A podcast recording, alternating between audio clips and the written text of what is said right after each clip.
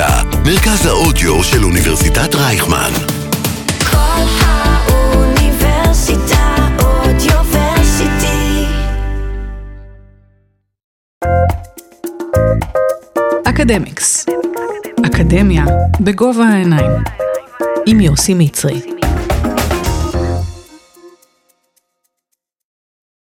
שלום לכולם, וברוכים הבאים לפרק נוסף של אקדמיקס כאן בכל האוניברסיטה. היום נדבר על אחד האתגרים הגדולים של תחילת המאה ה-21, הג'יהאד הגלובלי. לשם כך הצטרף אלינו דוקטור מיכאל ברק. דוקטור ברק הוא חוקר בכיר במכון הבינלאומי למדיניות נגד טרור, ה-ICT, וראש דסק מחקר ג'יהאד גלובלי. אה, דוקטור ברק מלמד בבית ספר לממשל, דיפלומטיה ואסטרטגיה באוניברסיטת רייכמן בהרצליה, קורסים בנושא ג'יהאד גלובלי, טרור פלסטיני ולימודי ערבית, ספרותית ומדוברת. כמו כן, הוא חוקר בכיר במרכז משה דיין לחקר המזרח התיכון ואפריקה בנושא מצרים המודרנית. תחומי המחקר שלו הם הג'יהאד הגלובלי, ארגון הטליבן באפגניסטן, טרור פלסטיני, מצרים המודרנית, אסלאם פוליטי בדגש על האחים המוסלמים, הזרם הסלאפי בעולם הערבי, הזרם הסופי בעולם המוסלמי ורשתות חברתיות בעולם הערבי. ב-2021 דוקטור ברק פרסם יחד עם פרופסור עוזי רבי ספר על דאעש בהוצאת רסלינג. בתקופה הקרובה אמורים לראות אור שניים מהמאמרים שלו באנגלית, האחד בנושא שיתוף הפעולה בין הודו לישראל בתחום הלוט"ר, והשני בבחינת שלום הקר בין ישראל למצרים. שלום דוקטור ברק ותודה רבה שהצטרפת אלינו היום. שלום למאזינים. אז בעצם כדי להבין מהו ג'יהאד גלובלי, אנחנו צריכים ללכת איזשהו צעד אחד אחורה, אה, ולהבין קודם כל מהו ג'יהאד. אז בעצם, מהו ג'יהאד? אז קודם כל אנחנו צריכים להסתכל על הג'יהאד בתקופה הקלאסית, שזה בתחילת האסלאם, והג'יהאד המודרני, שזה מהמאה ה-20. אז אם אנחנו הולכים לתקופה הקדום, הקדומה של האסלאם, אנחנו צריכים לראות שלמעשה לג'יהאד, לפי המקורות הקדושים לאסלאם, שזה החדית, המסורת שבעל פה, והקוראן. אז שם לג'יהאד יש אה, באמת לא פרשנות אחת. אנחנו רגילים אה, להכיר את הג'יהאד כמלחמת קודש. בקוראן ובחדית, לג'יהאד יש הרבה משמעויות. ואפילו האסכולות ההלכתיות באסלאם, חנפיה, שפיעיה, מלכיה וחנבליה, גם נתנו פרשנות אה, שונה לג'יהאד. אז אחת הפרשנויות אה, של הג'יהאד זה קודם כל, זה, אה, זה מהשורש ג'האד, ג'הוד, כלומר לעשות מאמץ להיות בן אדם טוב. בסופו של כל יום, נגיד אם אנחנו הולכים לאסכולה הסופית, שזה המיסטיקנים באסלאם, הם טוענים שבסופו של יום האסלאם צריך לנקות את הנפש שלו, להיות בן אדם יותר טוב, להילחם נגד האגו, וזה סוג של ג'יהאד. זה הג'יהאד הגדול, הג'יהאד האמיתי. אה, יש עוד סוגים של ג'יהאד, לדוגמה עיישה, אשתו של הנביא מוחמד, אמרה שלמעשה הג'יהאד זה המאמץ לעלות אה, למייקה, לעשות את החאג'. עכשיו, יש את הג'יהאד גם בתקופה הקלאסית, שזה גם המאבק נגד הכופרים. וה... ויש כל מיני אה, סייגים ומגבלות ותנאים מתי לפתוח בג'יהאד. אם ברגע שיש איזשהו אויב חיצוני שפולש לאדמות האסלאם, צריך לצאת בג'יהאד נגדו. עכשיו, זה גם משהו בג'יהאד המודרני. כיום גם אומרים, ברגע שיש איזשהו אויב חיצוני, צריך לצאת נגדו, וזה היה, הדוגמה הקלאסית כמובן, זה הפלישה של ברית המועצות ל, אה, ל, לאפגניסטן אה, בשנות ה-80. ועבדאללה עזאם, השייח' עבדאללה עזאם, שהוא היה המנטור של אוסאמה בן לאדן, הוא למעשה אה, שכלל את התפיסה הזאת של מה זה הג'יהאד. כלומר, הוא באמת אמר, אחד החידושים שלו זה היה באמת ש... כל מוסלמי חייב אה, לצאת בג'יהאד נגד, אה, אה, נגד כובש ופולש שנכנס לאדמות האסלאם. אז אם אני רק רגע מסכם, תכף אני בטח, אני מאמין שתשאל אותי לגבי נכון. הג'יהאד המודרני, אז הג'יהאד הקלאסי, הג'יהאדיסטים המודרניים נסמכים במידה רבה על הג'יהאד הקדום, כלומר אם יש אדמה מוסלמית שמותקפת צריך להגן, אבל יש כמה חידושים. בזמנו בג'יהאד הקלאסי, זה היה מלחמה נגד מדינות. בג'יהאד המודרני זה מלחמה לא רק נגד מדינות כובשות פולשות, החידוש הוא נגד יחידים, נגד קבוצות. אה, וזה חידוש. חידוש נוסף בג'יהאד המודרני, זה שמותר להרוג אה, חפים מפשע, זקנים, ילדים, אה, נשים.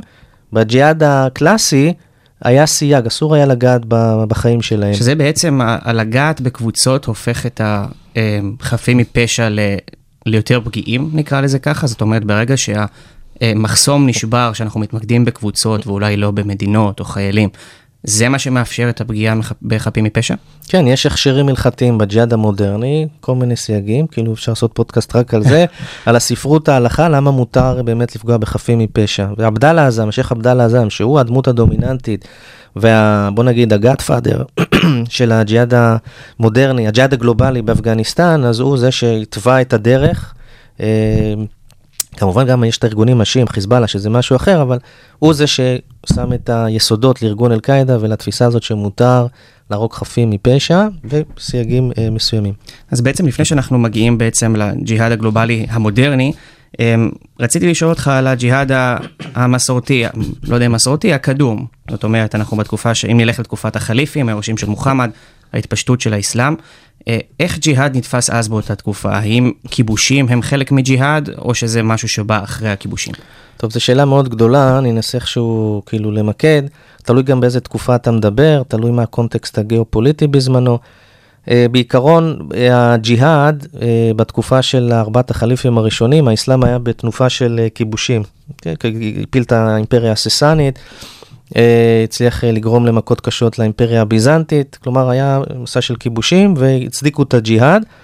אה, במאה השמינית לספירה הייתה איזושהי בלימה מסוימת של הג'יהאד, והמוסלמים, חכמי ההלכה המוסלמים, היו צריכים להסביר איך הם צריכים עכשיו לקיים איזושהי מערכת בינלאומית עם אותן אה, מדינות כופרות. כלומר, אנחנו מכירים את המונח דר אל-חרב, שזה בית המלחמה, זה הבית ששם גרים הכופרים, ושם צריך להפיץ את האסלאם לא דווקא בכוח החרב, אלא בכוח הדאווה. מה זה דאווה? פרופוגנדה, תעמולה, וזה גם סוג של ג'יהאד. אתה רוצה להפיץ את האסלאם, הרי מה האידיאל בסופו של דבר? שהאסלאם ישלוט בעולם, כי זה הדת הנכונה, דין אל-חק, והוא יהיה בראש הפירמידה, ומתחת אה, שאר הדתות השמימיות, אה, שזה הדת היהדות, הדת הנוצרית, במידה גם הזורואסטרים אגב, וסבאים, איזושהי עוד קבוצה, והשאר זה עובדי האלילים, אז כן אה, צריך או להפיץ להם את הדאווה, אם הם לא רוצים עכשיו להתאסלם, אז כן צריך להפיץ את זה בכוח הזרוע. אז יש את דר אל-חרב, ויש את אה, אל-אסלאם, ששם שוכן האסלאם, שליט מוסלמי ששולט על פי חוקי השריעה בשאיפה. אבל עם בלימת הכיבושים, אה, עם בלימת התפשטות האסלאם, אז נוצר עוד אה, שטח מסוים, קוראים לזה דר אל-סולח, שזה בית הפיוס. כלומר, האסלאם, השליטים המוסלמים, אה, נעזרו בחכמי ההלכה כדי אה, לכונן בריתות, חוזים מסוימים עם אה, שליטים לא מוסלמים, כדי אה, גם להשיג שקט תעשייתי, כדי להבטיח שאותם אה, מדינות אה, לא מוסלמיות לא יפלשו עכשיו לשטח האסלאם, וגם כדי אה, לדאוג ליציבות הכלכלה וכולי של המדינות המוסלמיות. אז כלומר, אה, אנחנו רואים איזושהי התמתנות, אבל אם אנחנו נלך, נגיד, אני קופץ פתאום רגע לתקופה העות'מאנית. העות'מאנים השתמשו בג'יהאד ככלי פוליטי כדי להצדיק את הכיבושים שלהם. כלומר, היה, היה דרישה מחיל עילית שקראו לו יניצ'רים, יניצ'רים זה החיילים החדשים, שהם רצו, אה, ביקשו אפילו מהסולטן עות'מאני, הם רצו את המסע הכיבושים האלה כדי שיזרום כסף לאוצר המדינה. אז הסולטן העות'מאני השתמש בג'יהאד ככלי פוליטי, להגיד, הנה עכשיו אנחנו נלחמים נגד הביזנטים, כי זה אנחנו ממלאים את, אה, את אה, אה, דברו של אלוהים, אנחנו רוצים להכיל, אנחנו נלחמים למען אה, דת האל, להפיצה, להפיצה, ובסופו של דבר באמת הסולטן עות'מאני כבש, כבש את קוסטנטינופול, קושטא, שהיום זה איסטנבול. אז הג'יהאד, אה, הוא גם ככלי פוליטי אה, בידי שליטים, זה לא עכשיו שבאמת, אה, יכול להיות שבאמת אה, רוצים להפיץ את, ה, את דברו של האל, אבל זה גם כלי פוליטי כדי לה, גם, להש, גם לחזק את התדמית של השליט, של הסולטן העות'מאני נגיד, וגם כדי להשאיר את אה, קופת המדינה, ואז אה, להשיג גם שקט אה, תעשייתי מבית, לחלק כסף לאותם אה, חיילים, כדי שלא מחר בבוקר לא יהיה להם מה לעשות, אז הם ימרדו נגד השליט. אז בעצם כשאתה אומר ג'יהאד ככלי פוליטי, זה בעצם שאלה מה שקפצה לי עכשיו לראש. איפה עומד הג'יהאד ביחס לשאר המצוות באסלאם? זאת אומרת, אם הג'יהאד קל לתמרון במרכאות על ידי הנהגה פוליטית, והמצוות נראה לי הן יותר קבועות ויותר, אה, שאי אפשר לגעת בהן. אז איפה זה עומד בערך? עוד פעם, זה ה... תלוי איזה תקופ... תקופה. בג'יהאד המודרני, אה, סליחה, בתקופה המודרנית, עבדאללה עזאם אפילו ואוסמה בן לאדן אמרו שהג'יהאד זה המצווה השנייה אפילו. כלומר, באסלאם יש חמש מצוות עיקריות. נכון. המצווה הראשונה זה השהאדה, להגיד שאין אלוהים מבלעדי אללה ומוחמד הוא השליחו. אחר כך תפילה וכולי. אה, אז אפילו הג'יהאדיסטים המודרניים אומרים, הג'יהאד אפילו קודם לפני התפילה. מרוב וואו. שהוא נורא חשוב, אז הם שמו אותו בראש הפירמ... ממש בהתחלה. אם אנחנו הולכים לג'יהאדי, לחכמי ההלכה בג'... בתקופה הקלאסית, הג'יהאד בכלל לא מופיע ברשימת אה, חמש המצוות, זה בכלל לא שמה. החידוש באמת היה שייח' עבדאללה עזם ואחרים שהם שמו בתקופה המודרנית הג'יהאד כמצווה השנייה. אז בעצם אנחנו נקפוץ טיפה קדימה, אנחנו עדיין לא בתקופה שלנו, אבל אירופה תופסת אה, פער טכנולוגי, ובעקבותו גם באים הכיבושים והקולוניות, קולוניאליזם. אה, וכמו שאמרת מקודם, דאר אל-אסלאם, אה, מדינות אסלאמיות לאט לאט הופכות להיות קולוניות. אפשר להגיד שזאת התקופה שבה הג'יהאד ככלי מאבק מתעורר? הג'יהאד היה לאורך כל התקופות, כל התפוקות, אה, התקופות, אבל צריך, צריך, עוד פעם, הג'יהאד הזה, ש- אתה הזכרת את המדינות הקולוניאליסטיות, נגיד אה, בריטניה שפלשה לסודאן, או צרפת, לאלג'יריה, באותן מדינות זה יצר כמובן תגובת נגד, ואז נוצר מה שקוראים לזה ג'יהאד הגנתי. זה חובה גם באסלאם הקדום, האסלאם הקלאסי. ברגע שנכנס אויב חיצוני, אתה חייב, אתה מגויס להילחם נגדו. אז במאה ה-19, במאה ה-19 זה המאדי, היה התנועה של אל-מאדי, זה היה איזושהי גם תנועה של סופים, מיסטיקנים מוסלמים, שנלחמו, הם הובילו את הג'יהאד נגד הבריטים בסודאן. באלג'יריה זה היה עבד אל-קאדר אה, אל-ג'זיירי, שנלחם נגד הצרפתים. אה, ברוסיה זה צ'צ'נים נגד אה, רוסיה. כלומר, יש ג'יהאד הגנתי. הג'יהאד ההתקפי, זה כבר נתון לפרשנות שונה. יש על זה אי הסכמה, גם באסלאם הקדום, האם באמת זה נכון עכשיו ליזום מלחמה כדי להפיץ את האסלאם, או להפיץ את האסלאם בדרכי נועם ודעווה. האסלאם המוד... ה- בתקופה המודרנית, הג'יהאדיסטים כמובן, הורגי דעות כמו עבדאללה עזאם, אמרו הג'יהאד, זה במצווה השנייה, צריך ליזום ג'יהאד, כמובן ג'יהאד הגנתי זה חובה, ויש ג'יהאד התקפי, שאת הג'יהאד ההתקפי אה, תיזום איזושהי קבוצה מסוימת, נבחרת, שהם יובילו, זה לא חובה עכשיו על כולם, על כל המוסלמים, אלא קבוצה נבחרת מהאומה המוסלמית, היא זו שתוביל את זה. כמו שציינת מקודם, באימפריה העות'מאנית והיאנצ'רים, בערך. אה, כן, נכון, כן. אמ, אז עכשיו בעצם הגענו למאה ה-20 סוף סוף. אמ, ועלתה לי שאלה כחלק מההכנות לפרק הזה, אני גם צפיתי בכל מיני סרטונים והכנתי חומר, וראיתי שפיגועי טרור פלסטינים, בעיקר במ- במאה ה-20, ועוד לפני הפלישה של ברית המועצות לאפגניסטן. אמ, וראיתי שאת השימוש במילה שהיד, או מי שנהרג אחרי פיגוע טרור כזה או אחר, ועלתה לי השאלה, האם מישהו שהוא שהיד הוא, לא- הוא, הוא בחובתו, הוא זה שביצע אה, ג'יהאד? כי חלק מאותם אה, אנשים שצעקו להם שהיד בהלוויה היו בעצם נוצרים, או אתאיסטים לגמרי, אה, לדוגמה אה, החזית העממית, וכל מיני דברים כאלה. אז האם זה באמת משהו דתי, או שזה באמת במאה ה-20 הפך להיות פוליטי, אה, פוליטי לחלוטין? קודם כל שהיד, כמובן אנחנו מכירים את זה כמישהו שמת בפיגוע התאבדות או במהלך לחימה.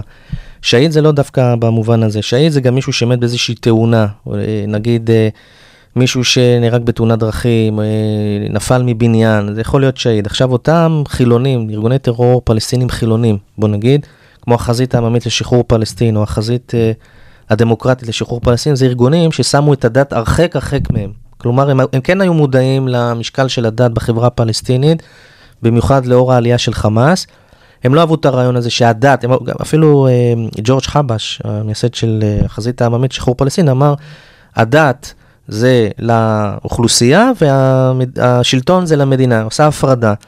עצם השימוש של המילה שהידים בהלוויות, נגיד של נוצרים, זה לא בהכרח עכשיו מצביע שהם, אה, אין להם, זה אומר שיש להם תפיסה דתית. זה חלק גם מהתרבות, זה חלק אה, מאיזשהו אה, קוד התנהגות מסוים, אה, אבל זה לא, זה לא הארגוני, אה, ארגוני טרור, נגיד כמו חמאס, שמשת, שכן השכיל אה, למנף את המפעל הענק הזה של השהידים, או אל-קאעידה, שזה הפך, נגיד פיגועי התאבדות, הפך להיות הסמל המסחרי שלו, ודאעש בכלל.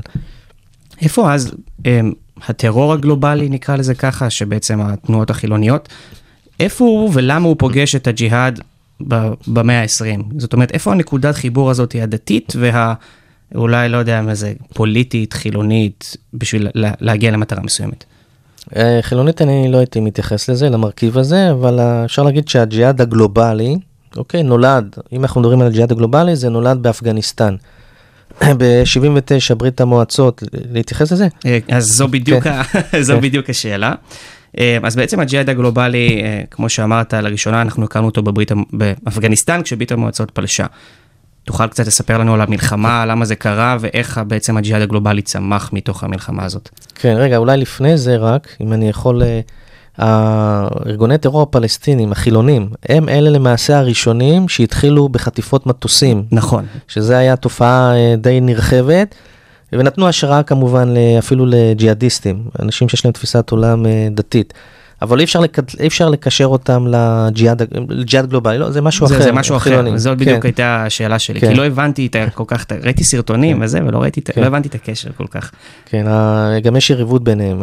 אפילו הג'יהאדיסטים אומרים שהחילונים הם זנחו את הדת, והם לא באמת, הם הולכים שבי אחרי האידיאולוגיות אה, מיובאות מהמערב, כמו אה, קומוניזם, סוציאליזם, כאילו הם אומרים להם, הג'יהאדיסטים אומרים להם לחילונים, מה אתם מחפשים עכשיו בשדות של זרים? הכל נמצא אצלנו פה ב- באסלאם, אתם לא צריכים אה, לפזול הצידה.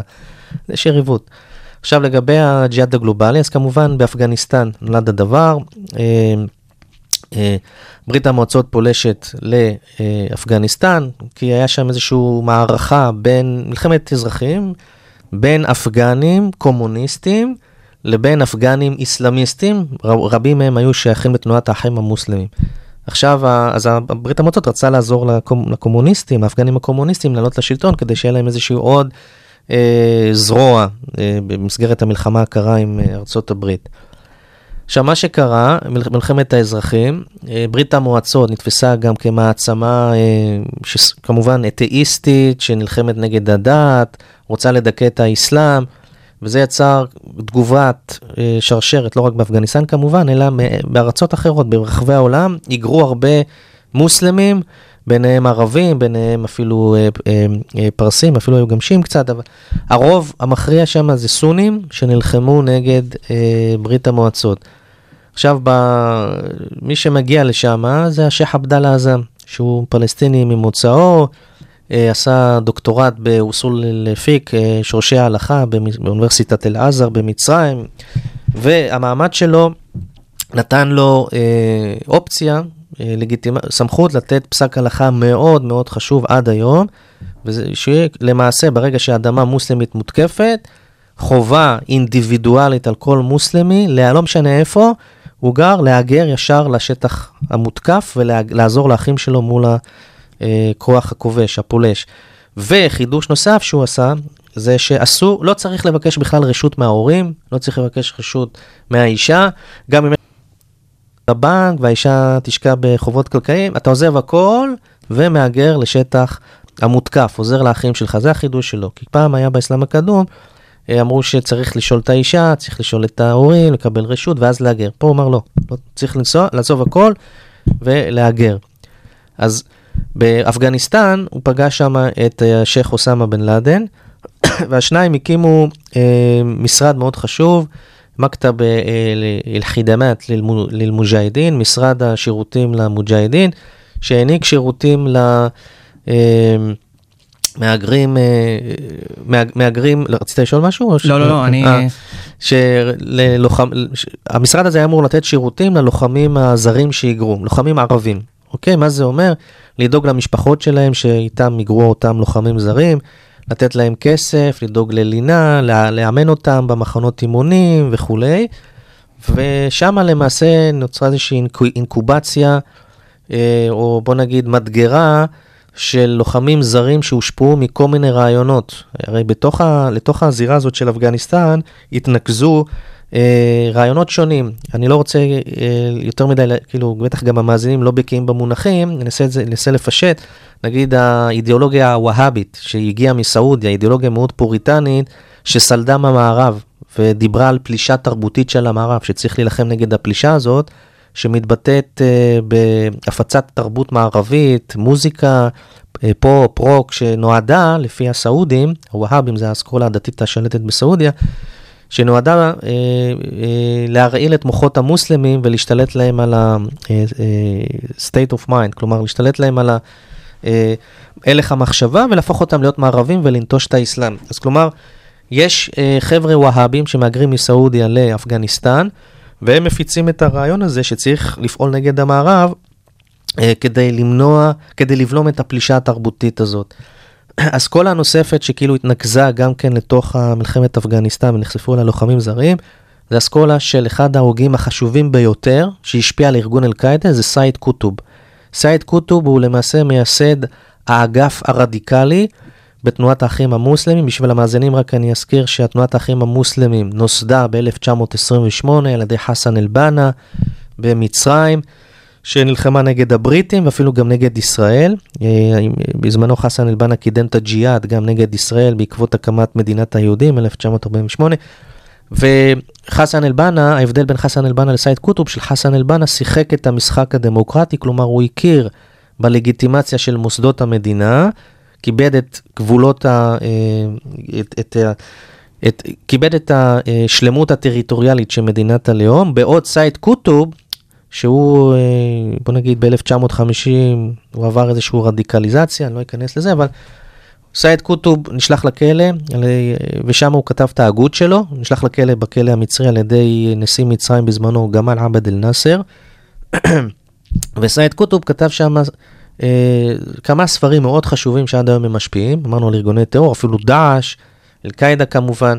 האגף הרדיקלי באחים המוסלמים, ושם הוא עשה למעשה אה, איזושהי טלטלה מחשבתית, סייד קוטוב, אה, שלמעשה הצדיק אה, לצאת בג'יהאד, לא עכשיו נגד אויב רחוק או זה, אלא נגד האויב הקרוב, האויב הפנימי. מי זה האויב הפנימי? זה השליט המכהן, זה היה מהפכה. ולמה נגד השליט, המכהן? כי השליט המכהן למעשה נתפס כמישהו שהוא מסומם על ידי המערב.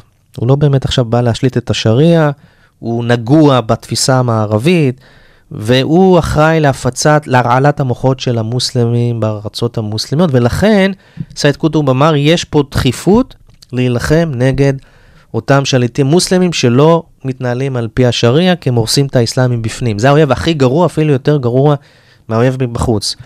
והוא הצדיק את הפסק ההלכה הזה לפי, יש גם קורסים פה באוניברסיטת רייכמן שמדברים על זה, אני אולי, אני קצת גולש, אבל...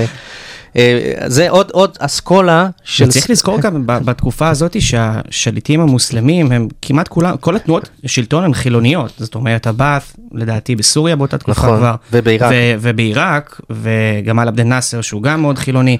זאת אומרת, התנועה הפרו-ערבית, אבל החילונית, היא שלטה במזרח התיכון. יפה, אז, אז זהו, 67 זה קו שבר מאוד גדול, ישראל מנצחת את מדינות ערב, מלחמת ששת הימים, ופה האיסלאמיסטים, מכל, מה זה איסלאמיסט? מי שרוצה שהשריעה, החוק האיסלאמי, ישלוט במדינה המוסלמית.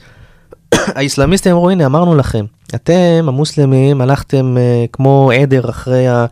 בלי להסתכל הצידה, אתם ראי, הלכתם כעדר אחרי הסיסמאות הנבובות של השליטים המוסלמים שלכם, גמל עבד אל-נאסר, שקידם את הפן ערביות ואת הסוציאליזם, זה לא הביא לנו שום דבר, זה הביא לנו תבוסה מול ישראל, ולכן, כדי, ולכן, בגלל שהאסלאם היום חולה, כאילו זה מה שהאסלאמיסטים אומרים, כדי, כדי, וגם כדי לשקם את כוחה של המדינה ולנצח בקרבות מול האויבים, אנחנו חייבים לשחזר או להחזיר עטרה ליושנה, כלומר להחזיר את האסלאם למקום שהוא צריך להיות במקום האידיאלי, האסלאם צריך לשלוט, השריעה, כלומר, אחת הסיסמאות של האחים המוסלמים זה על אסלאם אורה אל-חל, יעני האסלאם הוא הפתרון, אתם רוצים מזור למלחמה נגד האויבים, אתם רוצים מזור לתחלואים החברתיים, מזור לתחלואים הכלכליים, האסלאם עונה על הכל.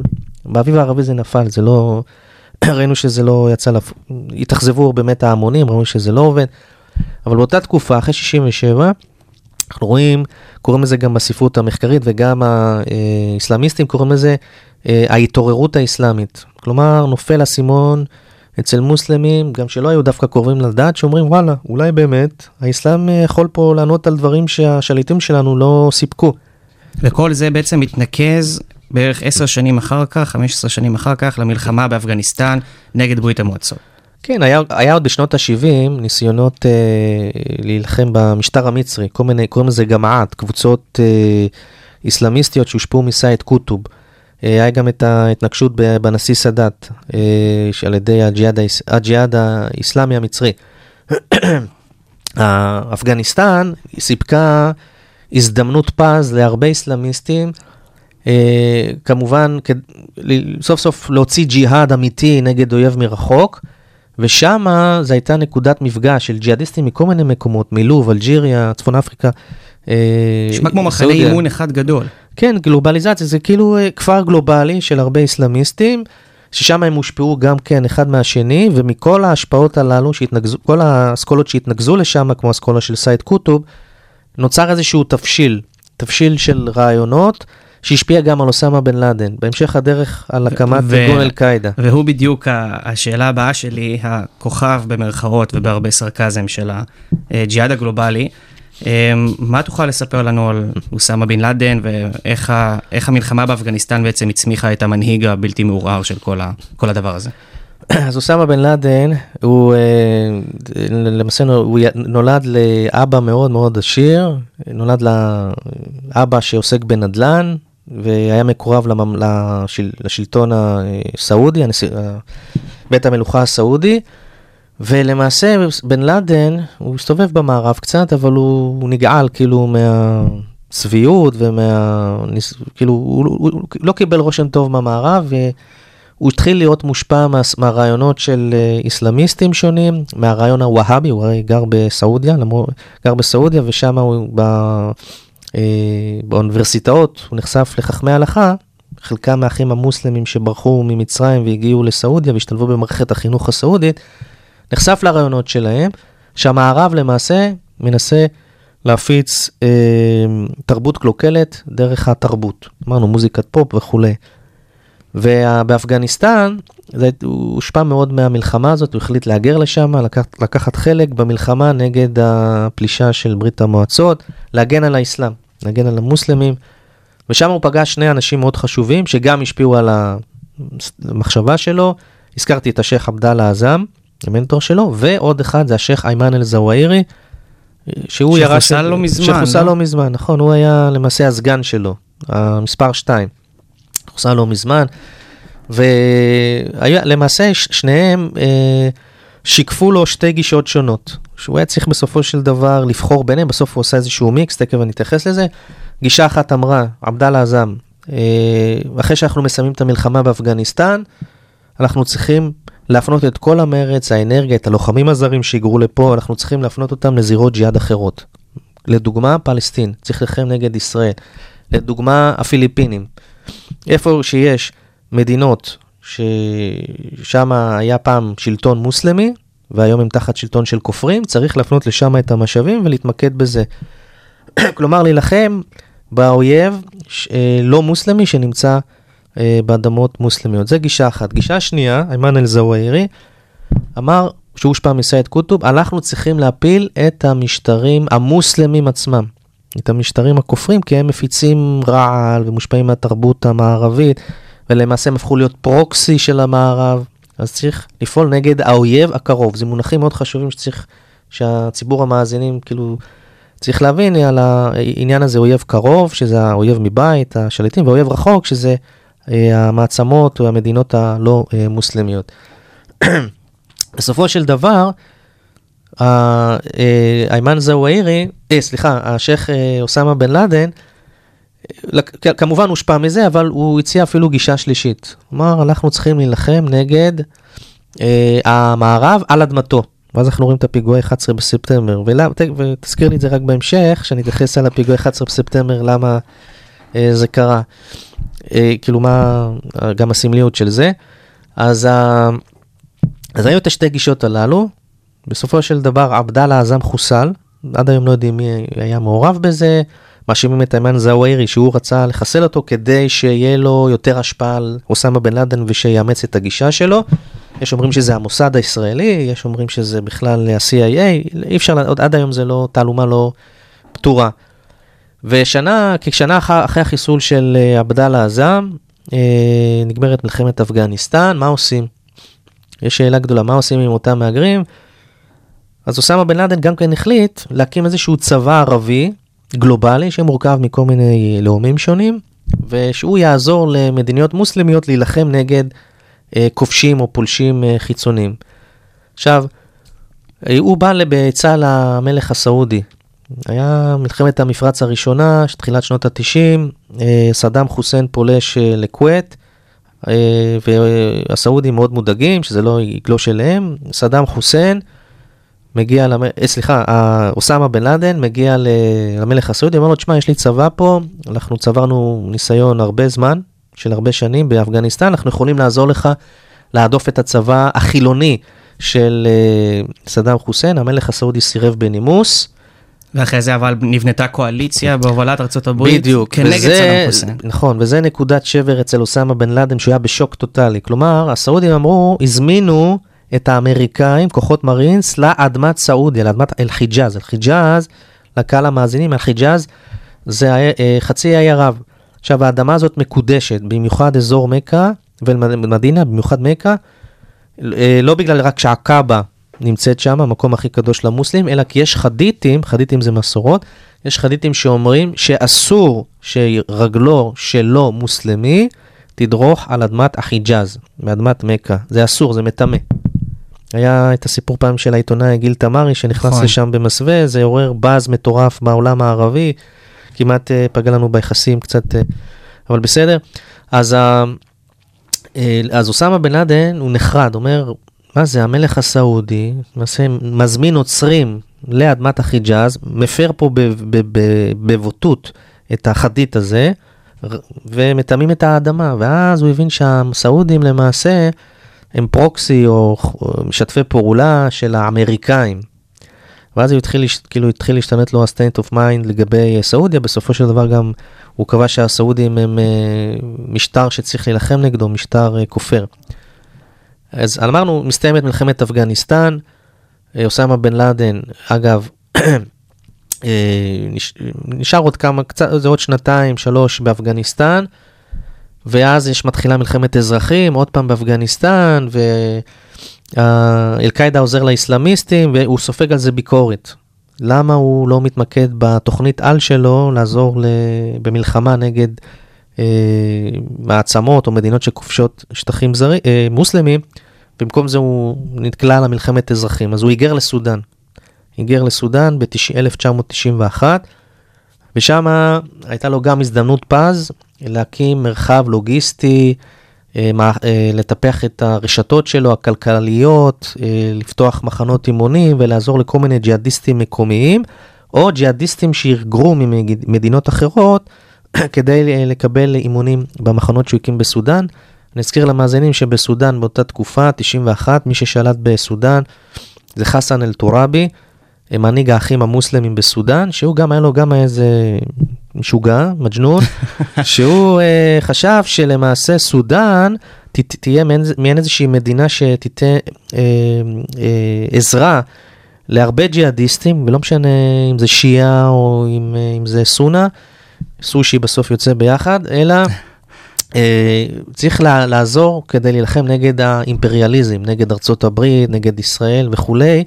ואני אזכיר גם משהו כנראה שלא הרבה יודעים, שבסודאן באותה תקופה, גם טוראבי עשה כמה פורומים, כנסים בינלאומיים, באותה תקופה הגיעו לסודאן אנשים מתנועת חיזבאללה, השיעית. עימאד מורני, הרמטכ"ל של אה, חיזבאללה, גם אומרים שהוא הגיע לסודאן, ושם הוא פגש אישים מאל-קאעידה. אל-קאעידה נפגש עם אנשי חיזבאללה, ויש לנו מסמכים גם כן שמראים שלמעשה בעקבות המפגש הזה אה, אה, בסודאן, חיזבאללה הזמין אנשי אל-קאעידה למחנות אימונים שלו בדרום לבנון, כדי לצבור ידע בהרכבת פצצות, אה, בכלל תורות לחימה וכולי, ובאמת עד היום אנחנו רואים את הקשר הזה בין אל-קאעידה לאיראן. היום חלק מהנהגת אל-קאעידה גם נמצאת אה, באיראן. היה שם זה- איזה חיסול לא מזמן גם, שישראל נכון. חיסלה בשביל ארה"ב.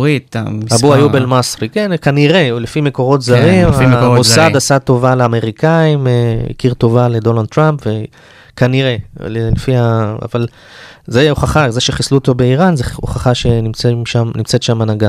אז בעצם הש, השאלה שלי, מה שאני לא מצליח כל כך להבין את הראש של אה, אוסאמה בן לאדן, כי אני יכול להבין אולי את המלחמה שלו בשליטים חילוניים ערביים מסיבות פוליטיות כאלה ואחרות. אבל אין באמת, לפחות מה שאני יודע, בחצי השני של המאה ה-20, נוכחות כובשת של לא יודע מה, אירופה או ארצות הברית על אדמות אה, מוסלמיות, אז למה בעצם לנהל את המאבק הזה נגד, ה, נגד המערב? קודם כל יש נוכחות, כאילו יש נוכחות של בסיסים, יש אה, אותם חיילי מרינס אמריקאים שהיגרו לסעודיה נשארו שם, יש גם אה, באיחוד האמירויות פתחו בסיס אמריקאי, בקטאר, אה, בצפון אפריקה, יש בסיסים אמריקאים ולפי בן לאדן צריך לנקות, לתאר את כל המרחב המוסלמי מהנוכחות האמריקאית הזאת. אגב, גם יש נוכחות צרפתית אה, באותם זמן, במאלי, אה, יש נוכחות רוסית בכמה מקומות, כלומר, המ- ה- אה, אותן מעצמות, מדינות אה, לא מוסלמיות, באיזשהו באיזשהו קורלציה, איזשהו דרך, הם כן יש להם נוכחות, ובן לאדן רוצה לתקן את המצב.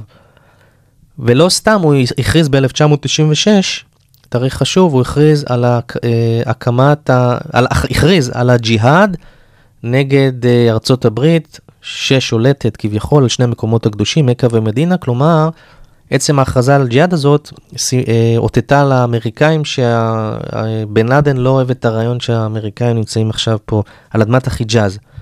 היה גם איזה שני פיגועים לפני זה בריאד ובמגדלי חובר, 1995, שבן לאדן ניסה, לו, הוא אמר שהפיגועים האלה נגד האמריקאים, חיילי מרינס שהיו על אדמת סעודיה, בן לאדן אמר, זה איתות לאמריקאים שהם צריכים לקחת את הבקלאות ולעזוב פה, אבל הם לא הבינו, ולכן אני מכריז על ג'יהאד נגדם. ב-1996 הכריז על אז- אה, ג'יהאד. אז בעצם, וב-98, רגע, עוד תאריך חשוב וזה, אני לא אוהב תאריכים, אבל בסדר.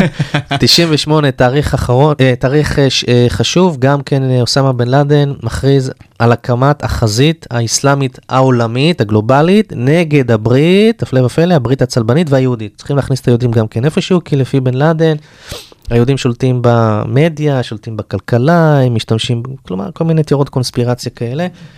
וזה למעשה, כבר כשבן לאדן הרגיש בטוח אה, שהוא יכול להכריז על ה- הקמת החזית הזאת, כי ב- אמרנו, הזכרנו את סודאן, שהוא התבסס שם, הקים שם רשתות חברתיות, אחר כך בעקבות לחץ של אה, סעודיה על סודאן לגרש את אוסמה בן לאדן, בן לאדן עזב, עזב את סודאן, וב-96 הגיע לאפגניסטן, ושם הוא התחבר לטליבן, עד היום יש קשר מאוד טוב בין הטליבן, הונימון, ירח דבש, בין אה, הטליבן לאל-קאעידה. ולמעשה בזכות ההשתלטות של טליבן על אפגניסטן ב-1996, הוא כמעט היה הריבון שם היחידי, למרות שהייתה מלחמת אזרחים עדיין, מול החזי, הברית הצפונית. אה, הודות אה, להתבססות של הטליבן, אה, אוסמה בן לאדן יכל לפעול שם בלי הפרעה, וגם שם להקים רשתות ולעזור לחברים שלו אה, וכולי. אגב, אולי רק נקו- נקודה שלא הזכרתי, אני לא רוצה, אה, חלק מהתפיסת הג'יהאד הגלובלי, נגיד בן לאדן אפילו שלח לוחמים זרים לבוסניה. זה גם אנשים שוכחים. 92, מלחמת אזרחים בבוסניה, גם שם היו לוחמים זרים. אגב, גם של האיראנים, לוחמים שיעים. גם עוד זירה, וגם צ'צ'ניה, עוד זירה ששם אנשי אל-קאעידה נלחמו. וואו, זה האמת לא ידעתי, וזה טוב, טוב לדעת, זה לא, לא מובן מאליו האמת. זה, אה. כאילו זה, נכון שיש שם מוסלמים, אבל, ובוסניה כן. היא מדינה עם רוב מוסלמי עד היום לדעתי, אבל לא, זה קצת, כי זה לא מזרח תיכון, וזה לא כזה באזור שלנו. זה אז, כאילו, לפי אל-קאעידה, זה היה השער לאירופה. בדיוק, אז זה לא, לזה, זה שזה כן. המון המון חשיבות. כן. אמ, ואפרופו דיברנו על תאריכים, אז לדעתי התאריך של כל הטרור, הג'יהאד הגלובלי, יותר נכון, הוא 9-11. נכון. אמ, מה, מה הסיפור מאחורי הדבר המפלצתי הזה? אז, אז קודם כל אמרנו שבן לאדן, שהושפע משתי אסכולות, סייד קוטוב ו, וכולי, הוא הציע גישה שלישית, להעביר את המערכה לאדמות האויב הרחוק. ארצות הברית, The Big Devil, אוקיי, השטן הגדול, הוא למעשה לפי אוסמה בן לאדן, הוא חשב שאם עכשיו אה, הוא יפגע בארצות הברית, ארצות הברית תיחלש, התמיכה שלה בארצות המוסלמיות, באויב הקרוב, תיחלש, ואז יהיה יותר קל לארגון אל-קאעידה להפיל את המשטרים הערבים. כלומר, 9-11 זה גם, חוץ מהצהרה שעכשיו אה, בן לאדן רוצה, וגם כוונה להעיף את האמריקאים משטח המוסלמי, מדר אל-אסלאם, זה גם מחשבה, אה, עוד פעם, להחליש את אמריקה, אה, לעורר את המוסלמים, את המוה המוסלמית, גם בן לאדן אומר את זה בפירוש, אני רציתי דרך הפיגועים האלה לעורר את האומה המוסלמית, שגם יירתמו לג'יהאד נגד המערב, וגם יווכ- ייווכחו לראות שלמעשה הם מנוצלים, ושכל ה... על ידי המערב וגם כל המשאבים, אה, גז, נפט, במיוחד במדינות המזרח התיכון, הם נבזזים על ידי המערב הודות לשיתוף פעולה עם האויב הקרוב. האויב הקרוב, אמרנו, זה המשטרים המוסלמים המקומיים. אז בן לאדן חשב שעל ידי תקיפת ארצות הברית 9-11, הוא יצליח להשיג את המטרות הללו, וכמובן הוא התמקד בשלושה יעדים סמליים, שזה התאומים, שזה הסמל לכלכלה האמריקאית החזקה, פגיעה אה, בפנטגון ובקפיטול, שזה פגיעה במשילות, וגם היה איזה עוד אה, תקיפה נגד, אה, אני חושב שזה גם אה, שם באזור הבית הלבן. הבית הלבן הם ניסו כן, להגיע, ש- אליו, המטוס נפל בפנסילבניה כן, לדעתי, עם בס- המאבק של נכון. הנוסעים. כן, אז גם נגד הכוח הצבאי של אה, ארצות הברית. כלומר, כלכלה, צבא ומשילות. זה כאילו היה איזשהו מסר לאמריקאים שהם לא חסינים. הם לא, לא, ושלאורך, ז- כלומר, גם החשיבה המזרחית, הערבית, היא שהזמן, זה לא כמו אצלנו במערב, רוצים עכשיו הכל, אלא יש זמן, אנחנו נשיג את המטרה, בסדר, לא 20 שנה, 50 שנה, 100 שנה, יש זמן, זה בסדר, כל עוד אנחנו דבקים במטרה. זה גם מה שדאעש אומר, צריך לדבוק אה, במטרה. אז 9-11 בא לעורר את האומה המוסלמית, להראות שלמעשה הם נמצאים פה תחת מתקפה שהם לא ידעו, תחת המתקפה המערבית, פלישה תרבותית. מסר לאמריקאים, תצאו מפה, תסתלקו מפה, אה, וכמובן אה, להחליש את הכלכלה האמריקאית, כי האמריקאים היו צריכים להשקיע הרבה כספים עכשיו, להילחם נגד אל-קאעידה ולשלוח כוחות לאפגניסטן. זה עוד דרך להחליש את הכלכלה, להקיז את, הדם של הכלכלה האמריקאית. אה, ו- וזה זה בגדול. זה, זה למעשה היריית פתיחה של ה... אז מי שיורה את היריית פתיחה, הירייה השנייה היא בעצם אה, ממשל בוש שנכנס להוריד את סדאם כן. חוסיין, שעד היום המלחמה הזאת מתבררת כמחדל באמת עצום, וחוזרת חזרה גם לאפגניסטן לרדוף אחרי אוסאמה בן לאדן. אה, עד כמה הייתה טעות של ממשל בוש להיכנס בכלל למזרח התיכון, להפיל את סדאם חוסיין, ובעצם כתגובת שרשרת להקים את דאעש? אוקיי, אז, אז קודם כל, המחשבה לפגוע בארגון טרור, כאילו, להיכנס לעיראק בדיעבד, נכון, זה הסתבר כטעות. אה, גם באפגניסטן, אגב, כשהם נכנסו האמריקאים, הם עשו נכון שהם פעלו נגד אותם קיני טרור של אל-קאעידה. הבעיה הייתה שהאמריקאים ניסו להביא ערך מוסף נוסף, כלומר, בניית מדינת לאום חדשה, או לחזק את הלאומיות. אה, גם באפגניסטן, גם בעיראק, הזהות השבטית, המחנאות יותר חזקה מאשר עכשיו אה, איזושהי זהות לאומית. והאמריקאים ניסו אה, לכפות את זה באיזושהי דרך, את התפיסה הזאת של נאמנות למדינת לאום. זה היה טעות. באפגניסטן יש לנו פשטונים וקירגיזים, כל מיני לאומים שאין להם דווקא מחנה משותף. הם לא עכשיו רואים את המדינה כזהות שהם, שהם צריכים לחזק, שהם צריכים אה, להיות, לתעל את הנאמנות שלהם אליה. גם בעיראק יש את המחנאות בין סונה לשיעה, יש חילונים, יש דתיים, משהו שהם לא השכילו, האמריקאים, אה, לב- לבנות איזושהי מערכת יציבה, וצריך לזכור גם כן שהרבה חיילים מהצבא של סדאם חוסיין, מפלגת הבעת', סונים, מאוד נחרדו והיו מתוסכלים שפתאום השלטון בעיראק, בעקבות הפלישה האמריקאית, עוברת לידי השיעים, שנואי נפשם.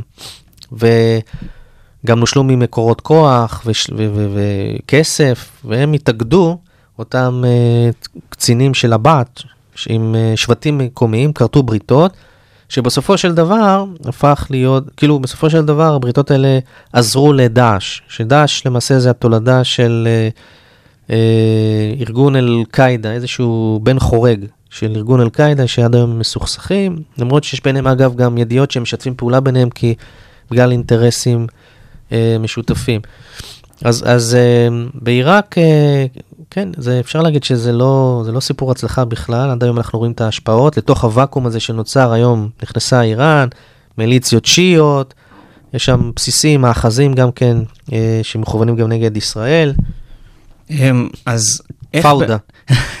איך בעצם היית מתאר את החילופי שלטון, נקרא לזה ככה, בהנהגה של הג'יהאד הגלובלי בין אל-קאעידה, שפחות או יותר נושל מכוחו על ידי כל המלחמות האלה, ומהוואקום שנכנע, ואקום שנוצר וממנו צמח בעצם דאעש, שמה, נגיד מאמצע העשור הראשון שנות האלפיים ובשיאו באמצע העשור הקודם, איך החילופי שלטון האלה בעצם מתבצעים? אני לא חושב שאל-קאעידה נושל מכוחו. אל-קאעידה עדיין חי ובועט, השלוחה הכי חזקה של אל-קאעידה היום זה בסומליה. שם, בכלל בתקופה האחרונה, אנחנו רואים פיגועים ליד מוגדישו, הבירה של סומליה. אה, יש כמובן יריבות בין אל-קאעידה ודאעש, אבל זה לא, ואפילו אל-קאעידה, לעומת ה-9-11, אל-קאעידה היום פרוס בהרבה יותר מקומות מאשר שהוא היה בהתחלה. אה, יש את הבעיה, הרז- הראש הזה של דאעש, כי שניהם מתחרים, כל, יש להם את אותה אידיאולוגיה, להקים חליפות גלובלית, לתאר את המרחב המוסלמי מהאויב הרחוק והקרוב, אה, רק שהאסטרטגיה שונה, כי דאעש זה רוצה חליפות. עכשיו, אל-קאעידה אומר, גם אני רוצה חליפות, אבל לא עכשיו. בואו נחכה, קודם כל נכשיר את הלבבות וה... אה, ניגע בליבם של האנשים ונכשיר את ה-state of mind שלהם לקראת החליפות. אז דאעש למעשה, אה, בוא נגיד שהילד הרע בסיפור הזה זה אבו בכר אל-בגדדי, שהוא היה לו גם מלחמות אגו עם אל-קאעידה והוא היה לו תוכניות אחרות. אז אבו בכר אל-בגדדי למעשה, היה לו שאיפות, אה, ל- קודם כל אה, כמובן לבסס ארגון משלו, ולשלוח זרוע לכיוון סוריה. אותה תקופה גם האביב הערבי, זה, קורים דברים אה, משני סדרי עולם, אה, סוריה במלחמת אזרחים, אסד לא מצליח להשתלט על רוב השטח, ג'יהאדיסטים מתפשטים. זו הייתה הזדמנות פז עבור אבו בכר אל-בגדדי אה, להקים שם אה, שלוחה, תחת אה, מוחמד אל-ג'ולני. מוחמד אל-ג'ולני היום עומד ברוד, בראש ארגון איית תחריר אל-שם, שזה ארגון שפעיל בצפון אה, סוריה, באזור אידליב, והוא נתמך על ידי הטורקים. זה סיפור בפני עצמו, אם תרצה אפשר לעשות על זה פודקאסט, אבל ה... הם, בהתחלה הם משתפים פעולה, מוחמד אל-ג'ולני, בסופו של דבר הם, הם גם מסתכסכים, אה, ואבו בכר אל-בגדדי, למעשה הרגע המכונן של, ה... של דאעש, אה, זה ביוני אה, 2014, כשהוא מכריז במוסול, על- היותו חליף. כן, על חליפה, על חליפות, שזה החלום הרטוב של הרבה אסלאמיסטים, ודאעש גם הוא מקפיד לטבל את האידיאולוגיה שלו עם כל מיני מוטיבים אפ- אפוקליפטיים. כלומר, ל- לפי דאעש, האומה המוסלמית, בכלל האנושות, מ-2014 חובה למעשה סוג של uh, התממשות אחרית הימים. כלומר, ההבטחה האלוהית שהאסלאם ישלוט uh, בעולם, סוף סוף באה לידי ביטוי, אלוהים מגשים את הבטחתו, ולכן דאעש מקפיד לשלוח מסרים למוסלמים ברחבי העולם, חבר'ה, אתם רוצים להיות עכשיו חלק מהסיפור הצלחה, אתם רוצים לחיות עכשיו בתקופת, uh, תקופה מאוד, uh, בוא נגיד, uh, תקופת, ש, ש, תקופה שבה למעשה המוסלמי יכול אה, להגשים ולדחוף את החזון שלו ולהגשים סוף סוף את החליפות, לתקן עוול היסטורי. אז בואו תהיו חלק מהסיפור הצלחה הזה ותהגרו אלינו, אל שטח החליפות. אז מיוני 2014, באמת, אנחנו רואים שהרבה מהגרים לשטח החליפות.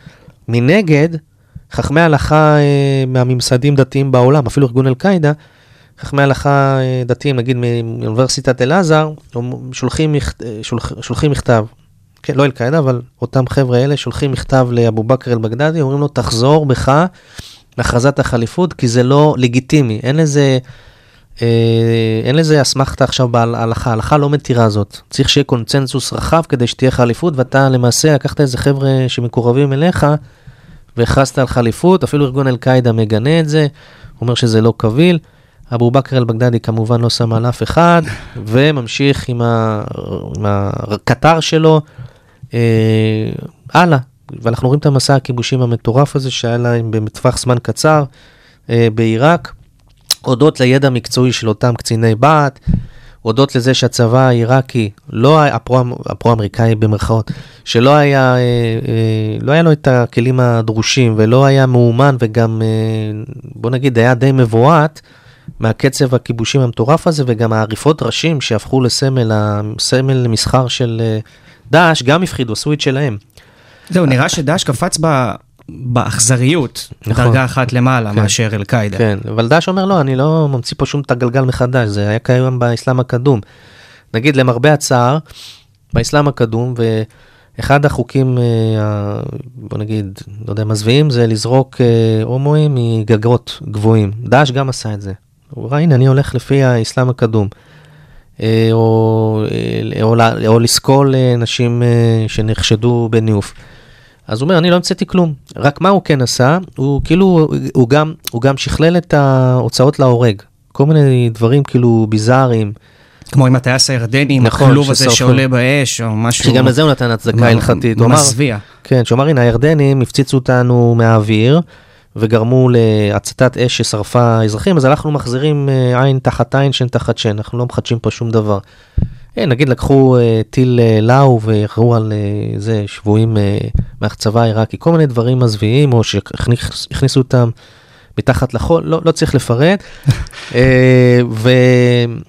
והחידוש שלהם היה ברשתות החברתיות. כלומר, כל ההוצאות להורג האלה, נלווה לזאת גם תפאורה ובוא נגיד הוליווד פראייר לידם. כן, כאילו, ממש הפקות גרנדו, גרנדרוזיות, הם אפילו גייסו אה, חבר'ה שמומחים בסאונד ומומחים בהפקת סרטים, עריכות, כדי להעביר את המסר טוב, ממש ערוך, כאילו, אתה חושב שזה סרט ברמה מאוד גבוהה. לא יודע, נטפליקס, כולי, אבל לא עושים פרסומות פה. אמ, אז שאלה אחרונה, האם הג'יהאד הגלובלי היום נראה לפחות מה שהולך בחדשות שהוא די הצטמצם, אנחנו כבר לא, לא בתחילת המאה ה-21 שאתה יודע, אל-קאעידה פותח את החדשות. האם הזירה המרכזית היום היא אפריקה? Uh, תראה, uh, איפה, איפה הג'יהאד הוא מצליח להתפשט? איפה שיש ואקום שלטוני. אפריקה בהחלט עונה על ההגדרה הזאת, יש שם שחיתות גם שלטונית, יש שם משבר כלכלי גדול, משבר הומניטרי, אה, משבר תזונתי, משבר האקלים, יש מדבור, מקורות מים גם כן אה, נאבדים, ואז יש, מה זה גורם? להגירה. וכשיש הגירה, גם קשה לממשלה עכשיו לספק צרכים, יש עלייה ב, בשיעור הפשיעה. באפריקה גם יש רשתות הברחה אה, של כלי נשק, של סמים, יש שם שחקנים שמעורבים כמו איראן, רוסיה, היום נגיד רוסיה מבריחה זהב מסודאן לקבוצת וגנר. קבוצת וגנר זה... הסחרי חרב. כן, של רוסים. כלומר, המרחב הזה פרוץ. עוד פעם, זה גם תרבות, אה, לצערי, יש בכמה מדינות באפריקה תרבות שלטונית שנגועה בשחיתות ולא באמת דואגים לטובת האוכלוסייה האזרחית. וזה יוצר אנטגוניזם, יש אוכלוסיות שמאוד אה, כאילו מתוסכלות שהשלטון לא עוזר להם, ואז הן או שהן מצטרפות לפשיעה, או מהגרות מאפריקה לאירופה, או שהן מצטרפות לארגוני טרור. ואל-קאעידה ודאעש משכילות לפרוט על הנימים הללו, על הרגשות האנטגוניזם. חבר'ה, אתם עכשיו במרכאות דפוקים על ידי השלטון, בואו תצטרפו אלינו, שם תמצאו מזור לתחלואים שלכם. אז אפריקה בהחלט היא אזור, אה, היא בסיס. אנחנו רואים את זה, את ההתפשטות הזאת במכון למדיניות נגד טרור, ICT. אנחנו עוקבים אחרי הפעילות של הג'יהאד הגלובלי. אנחנו רואים שלמעשה, יותר גרוע מהקורונה, מקווה שאנחנו אחרי הקורונה, היותר גרוע, הג'יהאד הגלובלי מתפשט שם בקצב מאוד uh, גבוה, ואפריקה בהחלט אמרנו, זה, זה uh, זירה מתפת... שאנחנו, בוא נגיד אפריקה היא בחצר האחורית של העולם המערבי, וכרגע העולם המערבי מעלים עין, כנראה, לא יודע, עכשיו מתמקדים במלחמת אוקראינה-רוסיה, אבל uh, בסופו של דבר זה יתפוצץ בפנים. כמה אפשר, כי מתבססים שם, הזכרנו את הסומלי, את אל-שבאב אל-מוג'הדין, הזרוע הרשמית של אל-קאעידה בסומליה. ג'מאעת נוסרת אל-מוסלמין ואל-אסלאם, זו קבוצה שכפופה לאל-קאעידה במגרב האסלאמי, שהיא פועלת במאלי, מאלי היום זה קטסטרופה מה שקורה שם. הם שולטים על הרבה חלקים, צפון, דרום. אה, הג'יהאדיסטים, גם דאעש אגב נכנס לשם, יש את ניגריה, אה, אה, דאעש במערב אה, אפריקה, יש את דאעש במזרח אפריקה. אה, למעשה דאעש, בוא נגיד אחרי שהוא איבד את המעוזים שלו ב-2019, אבו בכר אל-בגדדי, אחת ההופעות האחרונות שלו לתקשורת הייתה שהוא אה, מגדיר מחדש מהם המחוזות הרשמיים של דאעש. אז הוא הכריז על 13 מחוזות. היום נוספו להם אפילו עוד שלושה, כלומר, באזור. אפריקה. כלומר, אפריקה היא במגמת התפשטות. אה, ולא רק אפריקה, גם אפגניסטן אגב, מרגע שטליבן תפס שם את השלטון, דאעש עכשיו יותר מעז לעשות שם פיגועים. עכשיו הפיגועים הללו מתמקדים גם נגד טליבן וגם נגד אוכלוסיות אה, שיעיות, יש אוכלוסייה שיעית, המיעוט האזרי באפגניסטן, ולאחרונה גם שמענו פיגוע נגד אה, סינים שבאו לבקר באפגניסטן, היה זה שהוא פיגוע נגד בית מלון, ועל ידי ההתמקדות בקבוצות הללו, נגיד שיעים שהם שנואי נפשם של הדאעש, אה, וגם הפיגוע בסינים, אז דאעש מנסה לגייס ככה לוחמים זרים אליו. אומרים, הנה, אנחנו, בניגוד לטליבן, הלכנו לא עם השיעים, ואנחנו לא עם הסינים, שהם אה, נסים עכשיו, אה, החגורה והדרך, אה, מתבססים עכשיו במדינות המוסלמיות. חגורה והדרך להזכיר מה זה, או לא צריך? המיזם כן, הכלכלי. אולי- כן, המיזם הכלכלי של כן. סין, שהיא רוצה להגיע, לקשר את כל העולם אליה. כן, אז, אה, אז, טלי- אז הדאעש קורא תיגר, אז אומר, הנה, אני לא כמו טליבן, טליבן זה פייק אה, ג'יהאד. אז היום אני רואה, אנחנו רואים את אה, אפריקה ואפגניסטן כשתי זירות מרכזיות, אבל אנחנו רואים שלפחות גם בתעמולה של דאעש, וגם במספר פיגועים, שתי הזירות, לא יודע אם זה יפתיע, המובילות זה עיראק וסוריה. יש שם כאיזה למעלה מעשרת אלפים לוחמים, שהם עדיין ממשיכים במלחמת גרילה נגד הכוחות המקומיים, ולפי אה, ה- לפי דאעש, עיראק וסוריה הם זירות שתי מרכזיות חשובות. אה, ראינו גם ששם באזור סוריה גם חוסלו אה, שלושה מנהיגים של אה, דאעש אה, באזור הזה. התחבאו, שניים התחבאו באידליב, חלק, אחד בדרום סוריה. כלומר, שתי הזירות האלה הן חשובות, אבל הן לא עכשיו, אה, בוא נגיד, אה, הם לא מתרחבים כמו באפריקה, כי יש להם שם כל מיני בלמים ומכשולים, יש את האיראנים, יש את הרוסים, יש את האמריקאים, יש את הכורדים. אה, יש ניסיון, אה, גם האוכלוסייה המקומית לא כל כך אה, רוצה לשתף איתם פעולה, אבל אנחנו רואים ששתי הזירות האלו כן, אה, יש מאמץ מצד אה, דאעש לקדם אותם. היום אנחנו מדברים גם כן, יש איזשהו מח... אה, כלא, אה, בית מעצר של איזה, כמה אלפי אה. דאעשניקים ב... בסוריה, בצפון אה, סוריה, הכורדים שולטים שם, על המחנה הזה. היום ארדואן מאיים לפלוש לאדמות הכורדיות, כנראה שאומרים שהוא השיג איזשהו הסכם עם פוטין, כדי שייתן לו אור ירוק לפלוש לאזור הזה.